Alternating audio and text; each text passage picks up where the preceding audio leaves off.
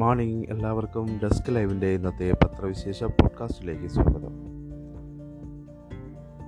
നമുക്ക് പത്രങ്ങൾ എല്ലാം പരിശോധിക്കുമ്പോൾ കാണാൻ കഴിയുന്ന പൊതുവിൽ എല്ലാ പത്രങ്ങളുടെയും സൂപ്പർ ലീഡ് വാർത്തയായി ഇടം പിടിച്ചിട്ടുള്ളത് മഴ തന്നെയാണ്. മഴയും മഴയോടനുബന്ധിച്ചിട്ടുള്ള വിവരങ്ങളും റിപ്പോർട്ടുകളുമൊക്കെയാണ് കഴിഞ്ഞ ദിവസം ഇടുക്കി ഡാം തുറന്നതാണ് ഏറ്റവും പ്രധാനമായി എല്ലാ പത്രങ്ങളും നൽകിയിരിക്കുന്ന പ്രധാനപ്പെട്ട വാർത്ത. അതിന്റെ വിവിധ ആംഗിളിൽ നിന്നുള്ള ചിത്രങ്ങളും ഉൾപ്പെടെയാണ് നൽകിയിട്ടുള്ളത്.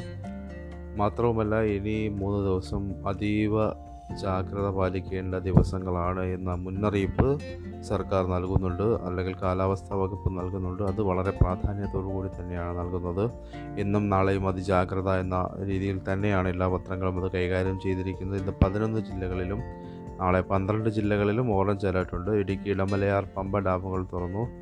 നിലവിൽ വേറെ പ്രശ്നങ്ങളോ ആശങ്കയോ ഒന്നും ഇല്ല എന്നുള്ളതും അതിനോടൊപ്പം ചേർത്ത് വായിക്കേണ്ടതാണ്. സംസ്ഥാനത്ത് ഇന്നും നാളെയും അതിശക്തമായ മഴയ്ക്ക് സാധ്യതയുണ്ടെന്നും അതീവ ജാഗ്രത പാലിക്കണമെന്നും കേന്ദ്ര കാലാവസ്ഥാ വകുപ്പിന്റെ മുന്നറിയിപ്പ്. കാസർഗോഡ് ആലപ്പുഴ കൊല്ലം ഒഴികെ. ശ്രദ്ധിക്കുക കാസർഗോഡ് ആലപ്പുഴ കൊല്ലം ഒഴികെ പതിനൊന്ന് ജില്ലകളിലും ഇന്ന് ഓറഞ്ച് അലർട്ട് പ്രഖ്യാപിച്ചിട്ടുണ്ട്. ബാക്കി മൂന്നിടത്തും യെല്ലോ അലർട്ടുമുണ്ട്. തീവ്ര മഴയ്ക്കുള്ള റെഡ് അലേർട്ട് നിലവിൽ എവിടെയും പ്രഖ്യാപിച്ചിട്ടില്ല. നാളെ കാസർഗോഡ് കണ്ണൂർ ജില്ലകളിൽ യെല്ലോ അലേർട്ടും ബാക്കി പന്ത്രണ്ട് ജില്ലകളിൽ ഓറഞ്ച് അലേർട്ടുമാണ്. മറ്റന്നാൾ കാസർഗോഡ് ഒഴികെയുള്ള ജില്ലകളിൽ യെല്ലോ അലേർട്ടുണ്ട്. ഇരുപത്തി മൂന്നിന് മഴയുടെ ശക്തി കുറയും. അതുവരെ ശക്തമായ കാറ്റും ഇടിമിന്നലും ഉണ്ടാകാം. ഇരുപത്തിരണ്ട് വരെ മത്സ്യബന്ധനം വിലക്കി കിഴക്കൻ മലയോര പശ്ചിമഘട്ട മേഖലകളിലും നദീതീരങ്ങളിലും പ്രത്യേക ജാഗ്രതാ നിർദ്ദേശമുണ്ട്. കഴിഞ്ഞ ദിവസം ഇടുക്കി ഡാം തുറന്നപ്പോൾ അത് വലിയ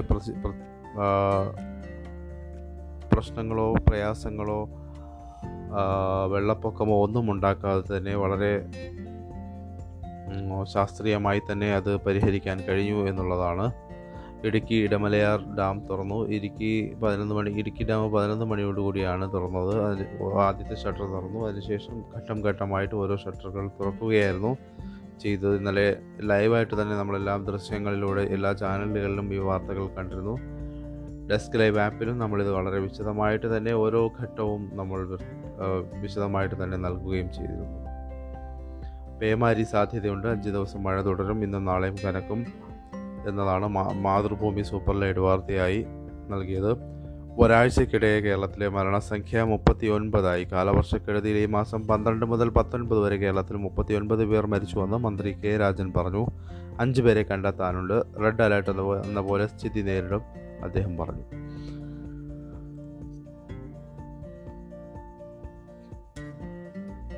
ഉത്തരാഖണ്ഡ് ഉത്തരാഖണ്ഡിലും പെരുമഴ നൽക തുടരുന്നു എന്നുള്ള ഒരു വാർത്ത നമുക്ക് വായിക്കാം. മിന്നൽ പ്രളയം ഇരുപത്തിയേഴ് മരണമുണ്ടായിട്ടുണ്ട്. മാധ്യമത്തിൽ അതിങ്ങനെ വായിക്കാം മഴ മിന്നൽ പ്രണയം പ്രളയമായി മാറിയ ഉത്തരാഖണ്ഡിൽ രണ്ട് ദിവസത്തിനിടെ പൊലിഞ്ഞത് ഇരുപത്തിയേഴ് ജീവൻ. സംസ്ഥാനത്തെ താഴ്ന്ന പ്രദേശങ്ങളിലെല്ലാം വെള്ളം കയറി സംസ്ഥാനത്തെ പ്രധാന വിനോദസഞ്ചാര കേന്ദ്രമായ നൈനിറ്റാൾ തീരത്തും ഒറ്റപ്പെട്ടു. നൈനിറ്റാൾ തീരത്തും ഒറ്റപ്പെട്ടു. ഇവിടേക്കുള്ള മൂന്ന് പാതകളിലും മണ്ണിടിഞ്ഞ് ഗതാഗതം മുടങ്ങിയതോടെയാണിത്. ചൊവ്വാഴ്ച ഇരുപത്തിരണ്ട് പേർ കൂടി മരിച്ചതോടെയാണ് ആകെ മരണം ഇരുപത്തിയേഴായത് മേഘവിസ്ഫോടനവും ഉരുൾപൊട്ടലുമാണ് ആൾനാശത്തിന് ഇടയാക്കിയത്. നിരവധി പേർ ഉരുൾപൊട്ടലിൽ അകപ്പെട്ടതായി സംശയിക്കുന്നുവെന്ന് മുഖ്യമന്ത്രി പുഷ്കർ സിംഗ് ധാമി ഡെറാഡൂണിൽ പറഞ്ഞു. വെള്ളപ്പൊക്ക ബാധിത പ്രദേശങ്ങളിൽ ഹെലികോപ്റ്റർ സഞ്ചരിച്ച് സ്ഥിതിഗതികൾ വിലയിരുത്തിയ ശേഷമാണ് മുഖ്യമന്ത്രിയുടെ പ്രതികരണം. രക്ഷാപ്രവർത്തനത്തിനായി കരസേനയുടെ മൂന്ന് ഹെലികോപ്റ്റർ സംസ്ഥാനത്തെത്തും. ഇതിൽ രണ്ടെണ്ണം നൈനിറ്റാളിലേക്കും അയക്കും. കനത്ത മഴ ഏറ്റവും കൂടുതൽ നാശം വിതച്ചത് നൈനിറ്റാളിലാണെന്ന് അദ്ദേഹം കൂട്ടിച്ചേർത്തു. വൈദ്യുതി ടെലികോം ഇന്റർനെറ്റ് സേവനങ്ങളെ സാരമായി ഇത് ബാധിച്ചിട്ടുണ്ട്. ഇനി മറ്റു വാർത്തകളിലേക്ക് വന്നാൽ മാധ്യമ പത്രം ഇന്ന് സൂപ്പർ ലീഡ് വാർത്തയായി നൽകിയിട്ടുള്ളത് മറ്റൊരു വാർത്തയാണ്. ജനന സർട്ടിഫിക്കറ്റ് പൗരത്വ രേഖ എന്നുള്ള വാർത്തയാണ്. ഇത് നമുക്ക് ദീപികയുടെ മുൻപേജിൽ വായിക്കാം. സാങ്കേതിക സംവിധാനങ്ങളിലൂടെ ജനന സർട്ടിഫിക്കറ്റിനെ പൗരത്വവുമായി ബന്ധിപ്പിക്കലാണ് പദ്ധതി. പൗരത്വത്തിന് ജനന സർട്ടിഫിക്കറ്റ് മാനദണ്ഡമാക്കാൻ ഒരുങ്ങി കേന്ദ്ര സർക്കാർ. സാങ്കേതിക വിദ്യ പുരോഗമിച്ചിരിക്കെ ഓൺലൈൻ സംവിധാനത്തിലൂടെ ഇത് സാധ്യമാണെന്ന് കേന്ദ്രം വിലയിരുത്തുന്നു. വിവിധ മന്ത്രാലയങ്ങൾ നൽകുന്ന ആനുകൂല്യങ്ങൾക്ക് ആധാർ നിർബന്ധം പൂർണമാക്കുകയും ഇതുമായി ബന്ധപ്പെട്ട രേഖകൾ ക്രോഡീകരിക്കുകയും ചെയ്യും. വികസന പദ്ധതികൾക്ക് തടസ്സം തീർക്കുന്ന പലവിധ വനം പരിസ്ഥിതി നിയമങ്ങൾക്ക് പകരം ഏകീകൃത സമഗ്ര പരിസ്ഥിതി നിയമം കൊണ്ടുവരും.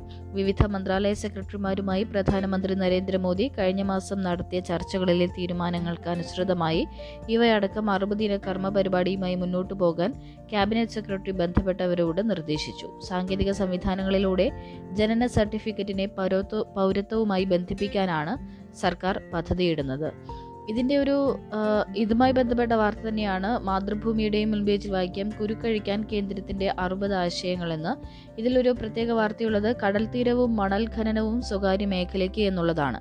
കടൽ തീരവും മണൽ ഖനനവും സ്വകാര്യ മേഖലയ്ക്ക് നൽകൽ ലക്ഷ്യമാകുന്നതോടെ എതിർപ്പുയരാൻ സാധ്യതയുണ്ട്. നിലവിലെ വിവിധ പാരിസ്ഥിതിക നിയമങ്ങൾക്ക് പകരം ഒറ്റ പാരിസ്ഥിതിക മാനേജ്മെന്റ് നിയമമാണ് ഒരാശയം. പാരിസ്ഥിതിക മേഖലയിലെ വിവിധ നിയമങ്ങളിൽ ഇരട്ട ഇര ഇരട്ടിപ്പൊഴിവാക്കാൻ സമഗ്രമായ ഏക നിയമ നിയമനിർമ്മാണത്തിന്റെ സാധ്യത പരിശോധിക്കും. ചില സംസ്ഥാനങ്ങളിൽ വനം വകുപ്പിന്റെ അനുമതിയും ഭൂമി ഏറ്റെടുക്കലും പ്രയാസമാണെന്നതിനാൽ നീതി ആയോഗ് പരിസ്ഥിതി മന്ത്രാലയം ഭൂപരിഷ്കരണ വകുപ്പ് എന്നിവയോട് സംയുക്തമായി ഇക്കാര്യം പരിശോധിക്കാൻ ആവശ്യപ്പെട്ടു. എന്നാൽ അതത് മേഖലയിലുള്ള പ്രാദേശിക പ്രാധാന്യം കണക്കിലെടുത്തുള്ള ഇപ്പോഴത്തെ നടപടികൾ മാറ്റുന്നത് പരിസ്ഥിതിക്ക് ഗുണകരമാണോ എന്ന ആശങ്ക ഉയരും. തിയേറ്ററുകൾ ഇരുപത്തിയഞ്ചിന് തന്നെ തുറക്കാനുള്ള തീരുമാനം എടുത്ത് തീരുമാനമായിട്ടുണ്ട്. കോവിഡ് രണ്ടാം കോവിഡ് രണ്ടാം തരംഗത്തിന്റെ സാഹചര്യത്തിൽ അടച്ചുപൂട്ടിയ മൾട്ടിപ്ലക്സുകളുടെ ഉൾപ്പെടെ മുഴുവൻ സിനിമാ തിയേറ്ററുകളും ഒക്ടോബർ ഇരുപത്തിയഞ്ചിന് തന്നെ തുറക്കും. ചൊവ്വാഴ്ച ചേർന്ന തിയേറ്റർ ഉടമകളുടെ യോഗമാണ് തീരുമാനമെടുത്തത്. ഇരുപത്തിരണ്ടിന് തിയേറ്റർ ഉടമകളും സർക്കാരുമായി ചർച്ച നടത്തും. ഇരുപത്തിയഞ്ച് മുതൽ തുറക്കാൻ സർക്കാർ അനുമതി നൽകിയിരുന്നുവെങ്കിലും നികുതി ഇളവടക്കം ചില ആവശ്യങ്ങൾ ഉടമകൾ മുന്നോട്ട് വച്ചിരുന്നു. ചില ആശയക്കുഴപ്പങ്ങൾ നിലനിൽക്കുന്നുണ്ടെങ്കിലും സർക്കാർ നിർദ്ദേശങ്ങൾ അനുസരിച്ച് തിയേറ്റർ തുറക്കാൻ യോഗം തീരുമാനിച്ചു. ആറു മാസത്തിന് ശേഷമാണ് തിയേറ്ററുകൾ തുറക്കുന്നത്. പ്രേക്ഷകർക്കും റിലീസിംഗ് കാത്തിരുന്ന സിനിമ പ്രവർത്തകർക്കും തിയേറ്റർ ജീവനക്കാർക്കും എല്ലാം ഒരുപോലെ ആശ്വാസം പകരുന്നതാണ് തീരുമാനം. സിറ്റിംഗ് ശേഷിയുടെ പകുതി പേർക്ക് ആദ്യഘട്ടത്തിൽ പ്രവേശനാനുമതിയുള്ളൂ. ജീവനക്കാരുടെയും കാണികളുടെയും രണ്ട് ഡോസ് വാക്സിൻ എടുത്തിരിക്കണമെന്ന നിബന്ധനയും നിലവിൽ ഉണ്ട്. മറ്റൊരു വാർത്ത വീണ്ടും ഇന്ധനവില വർധനയുണ്ടായിട്ടുണ്ട്. രണ്ട് ദിവസത്തെ ഇടവേളയ്ക്ക് ശേഷം വീണ്ടും ഇന്ധനവില വർധന. ബുധനാഴ്ച മുതൽ പെട്രോളിന് മുപ്പത്തിയഞ്ച് പൈസയും ഡീസലിന് മുപ്പത്തിയേഴ് പൈസയും വർദ്ധിക്കും. ഇതോടെ തിരുവനന്തപുരത്ത് പെട്രോൾ നൂറ്റിയെട്ട് രൂപ നാൽപ്പത് പൈസയും ഡീസൽ നൂറ്റി ഒന്ന് രൂപ തൊണ്ണൂറ്റിയെട്ടും പൈസയും ആയിട്ടുണ്ട്. അതിർത്തിയിൽ ചൈനയുടെ നിർമ്മാണ പ്രവർത്തനം കൂടി എന്തിനും സജ്ജമെന്ന് കരസേന. അരുണാചൽ പ്രദേശ് മേഖലയിൽ ചൈന സൈനികാഭ്യാസവും പെട്രോളിംഗും വൻതോതിൽ വർദ്ധിപ്പിച്ചെന്നും ആകസ്മികമായ ഏത് സുരക്ഷാ വെല്ലുവിളിയും നേരിടാനുള്ള പദ്ധതികൾ ഇന്ത്യ ആവിഷ്കരിച്ചിട്ടുണ്ടെന്നും കരസേന. ആവശ്യമായ സൈനിക സജ്ജീകരണം എല്ലാ മേഖലയിലും ഒരുക്കിയിട്ടുണ്ടെന്ന് കിഴക്കൻ army commander lieutenant general Manoj Pande പറഞ്ഞു. സൈനിക സന്നാഹം കുറവായ പ്രദേശങ്ങളിൽ കൂടുതൽ സൈനികരെ എത്തിച്ചിട്ടുണ്ട്. എന്നാൽ യഥാർത്ഥ നിയന്ത്രണ രേഖയിൽ വൻതോതിൽ സൈന്യത്തെ നിയോഗിച്ചിട്ടില്ലെന്നും അരുണാചൽ പ്രദേശിലെ രൂപയിൽ മാധ്യമപ്രവർത്തകരോട് അദ്ദേഹം പറഞ്ഞു. യഥാർത്ഥ നിയന്ത്രണ രേഖയിലുടനീളം ഇന്ത്യയും ചൈനയും അടിസ്ഥാന സൗകര്യം വികസിപ്പിക്കാനുള്ള നിർമ്മാണ പ്രവർത്തനങ്ങൾ തുടരുകയാണ്. ഇതിനിടയിലാണ് ചൈന സൈനികാഭ്യാസവും പട്രോളിംഗും ശക്തമാക്കിയത്. ഇതിന്റെ- ഇതിന്റെ പശ്ചാത്തലത്തിൽ ഇന്റലിജൻസ് നിരീക്ഷണം വാർത്താവിനിമയം തുടങ്ങിയവ സാങ്കേതികവിദ്യയുടെ സഹായത്തോടെ ഇന്ത്യ മെച്ചപ്പെടുത്തുന്നുണ്ട്.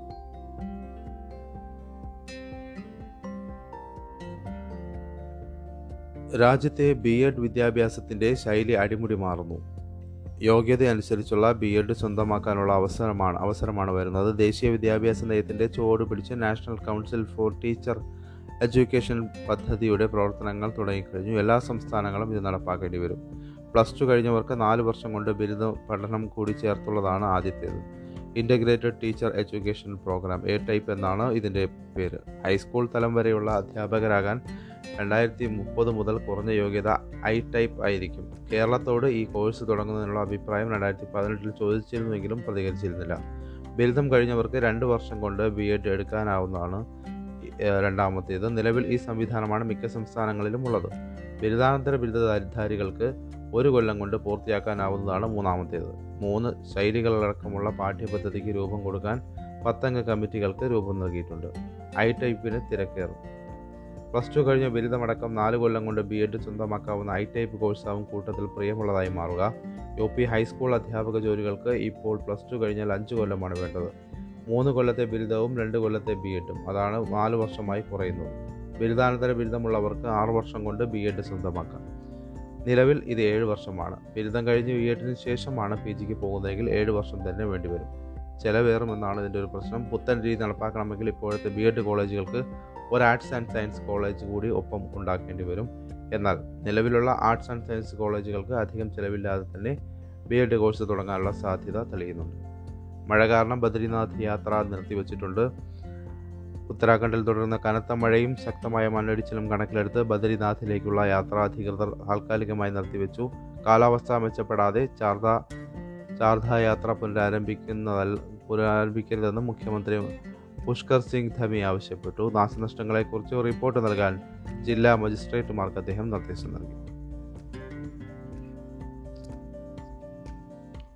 കോവാക്സിൻ ധൃതി പിടിച്ച് അനുമതി നൽകാനാകില്ലെന്ന് ഡബ്ല്യു എച്ച്ഒ വാക്സിൻ സുരക്ഷിതവും ഫലപ്രദവുമായിരിക്കണമെന്നതിനാൽ ധൃതി പിടിച്ച് കോവാക്സിന് അനുമതി നൽകാനാകില്ലെന്ന് ലോകാരോഗ്യ സംഘടന കോവാക്സിൻ നിർമ്മിക്കുന്ന ഹൈദരാബാദിലെ ഭാരത് ബയോടെക്കിൽ നിന്ന് കൂടുതൽ വിവരങ്ങൾ ആവശ്യപ്പെട്ടുകൊണ്ടാണ് സംഘടന ഇക്കാര്യം വ്യക്തമാക്കിയത്. വാക്സിൻ സൂക്ഷ്മമായി വിലയിരുത്തേണ്ടത് ആവശ്യമാണ്. നിരവധി പേർ കോവാക്സിൻ അനുമതിക്കായി കാത്തിരിക്കുന്നുവെന്ന് തങ്ങൾക്കറിയാം.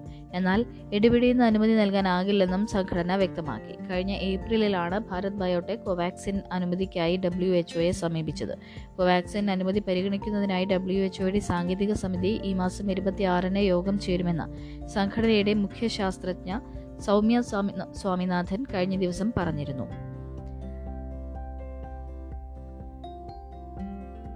രണ്ടാം ഉമ്രയ്ക്ക് ഇനി പതിനഞ്ച് ദിവസം കാത്തിരിക്കേണ്ട നിബന്ധനകളില്ലാതെ അനുമതിപത്രം ലഭിക്കും. സൗദിയിൽ കോവിഡ് നിയന്ത്രണങ്ങൾ നീക്കിയ പശ്ചാത്തലത്തിൽ രണ്ടാമത്തെ ഉമ്ര നിർവഹിക്കാൻ പതിനഞ്ച് ദിവസം കാത്തിരിക്കണമെന്ന നിബന്ധന മാറ്റി.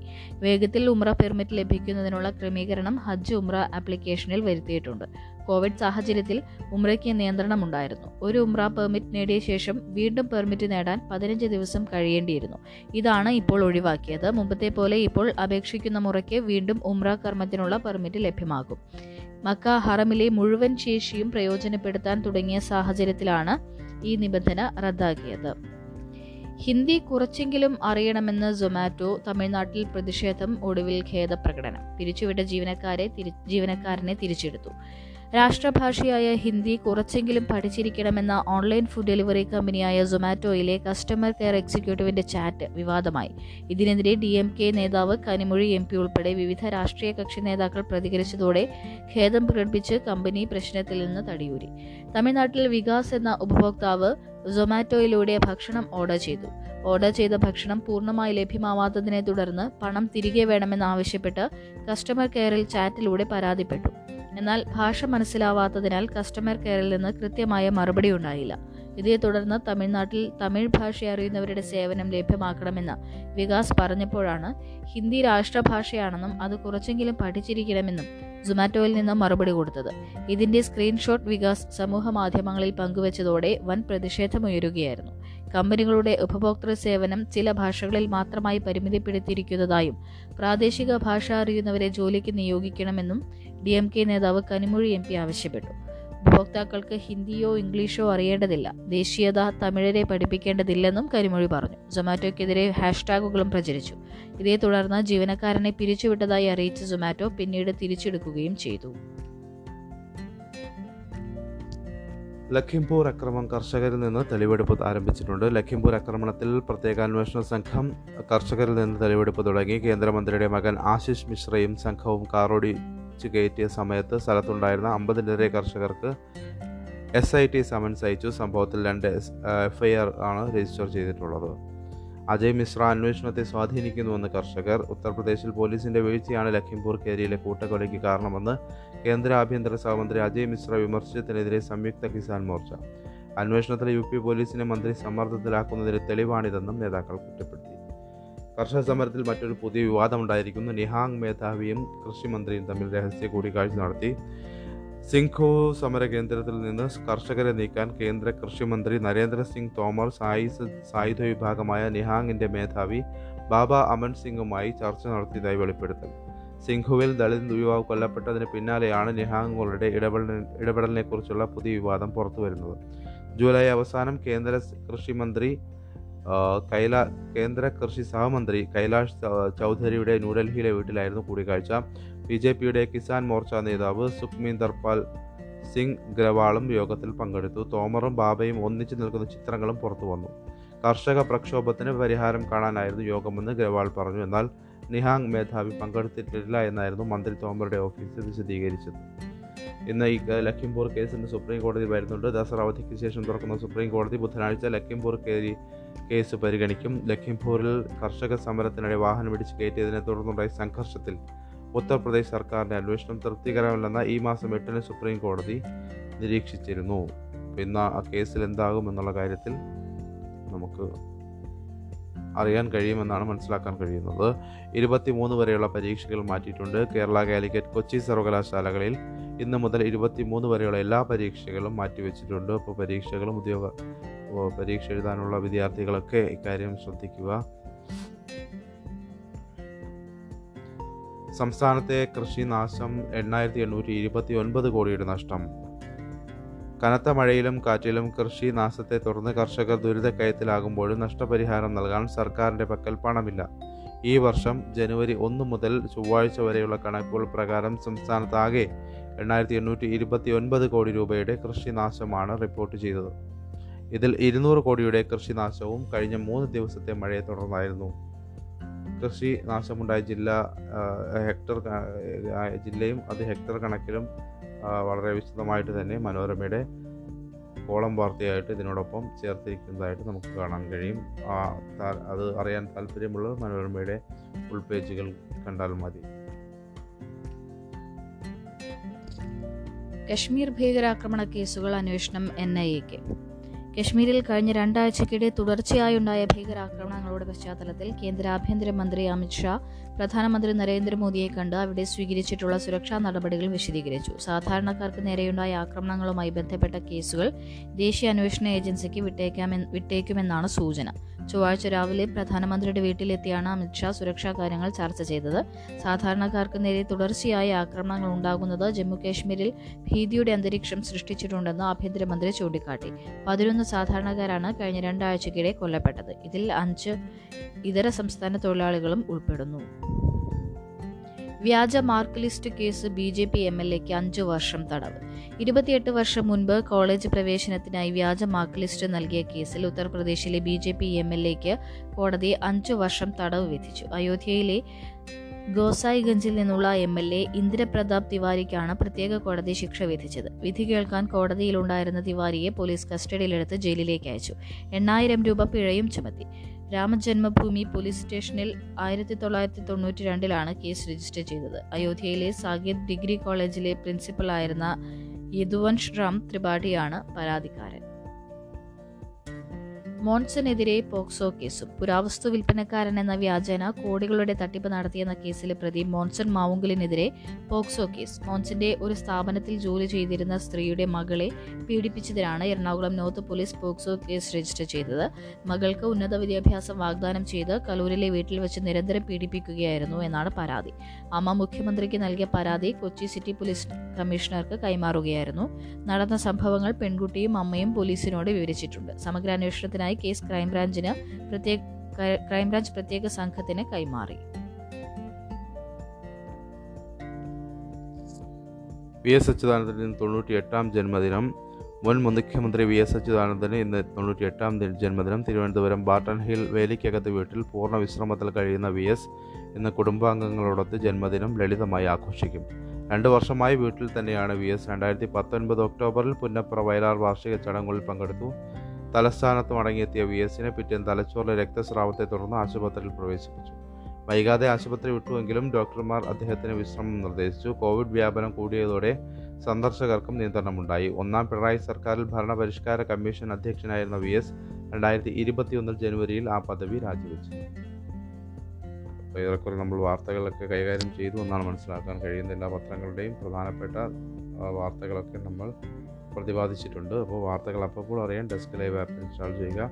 എല്ലാവർക്കും നല്ലൊരു ദിനം ആശംസിച്ചുകൊണ്ട് നിർത്തുന്നു. നന്ദി. നമസ്കാരം.